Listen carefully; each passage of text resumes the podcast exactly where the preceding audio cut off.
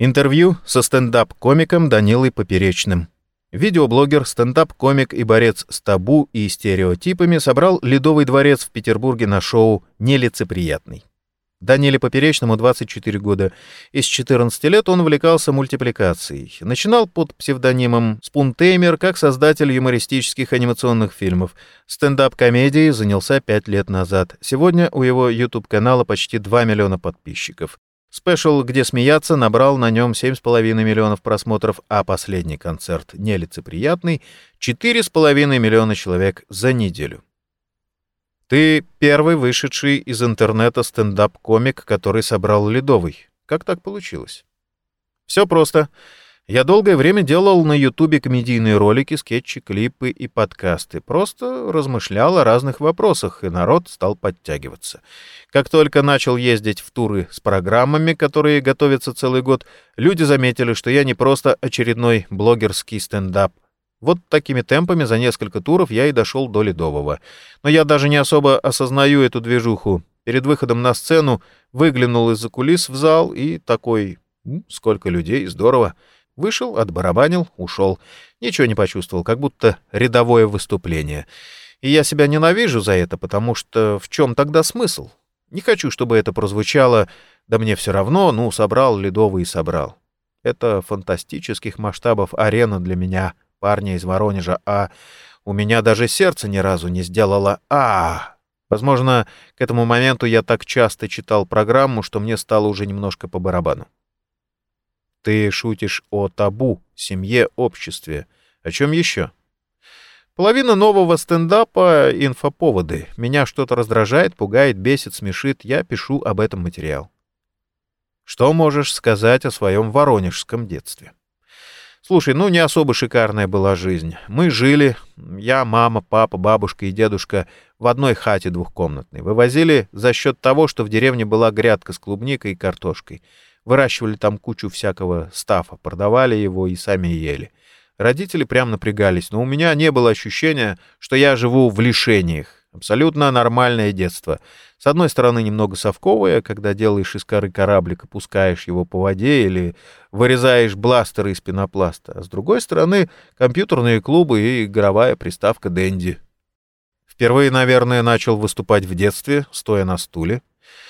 Сидел во главе стола рядом с дедушкой, а когда все побухивали, залезал на стульчик с компотом в руке и пересказывал, как попугай, анекдоты, которые слышал от взрослых. А еще в тихий час в детсаду писюн показывал, и все ржали. Мне было прикольно осознавать себя причиной смеха. В принципе, прошло двадцать с лишним лет, и ничего не изменилось. На кого из комиков ты хотел равняться? Когда я впервые увидел Эдди Мерфи, подумал, господи, вот это фантастика. Чувак час держит внимание зала, и никаких декораций, ничего на сцене, кроме перформанса одного человека. В тот самый момент я и влюбился в стендап, а окончательно захотел им заниматься, посмотрев Луи Си Кея. Сорокалетний мужик рассказывал о том, как ему постоянно хочется мастурбировать и как он устал от этого. И я типа, слава богу, я не один такой больной. Почувствовал облегчение. Все вокруг пытаются казаться классными, а если в тебе есть отклонение, начинаешь чувствовать себя изгоем. Хотя на самом деле все с говнишком. Я понял, что о своих проблемах и тараканах надо говорить.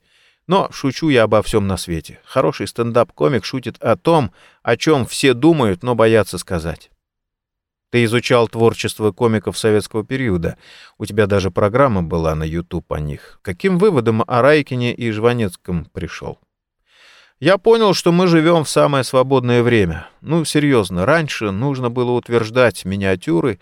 Если ты выступал где-то в Сызрани с шуткой, на которую у тебя не было корочки, тебя могли конкретно нагнуть.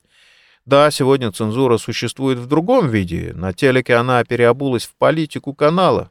Мы решили не говорить у нас об этом. Но сейчас ты можешь записать все, что угодно, выложить в YouTube без посредников, и это увидят люди по всей планете. Конечно, тебя могут притянуть за слова в сети. Любого шутника можно посадить. Юристы не знают слов ирония или сарказм, но у тебя хотя бы есть возможность их выложить, и это небывалая штука для всего мира, не только для России. А какие еще проблемы возникают у стендап-комиков? Обо всем уже пошутили. Все уже было в «Симпсонах», как говорится. У меня в прошлом спешле Это сольный концерт комика. Из-за того, что я ни с кем его не обкатывал, было так много вторичных шуток, что создалось впечатление, будто я подрезаю чей-то материал. Для нынешнего тура нелицеприятный я нанял редактора, который проверял шутки. Плюс на меня постоянно заявы пишут люди, которые хотят хайпануть.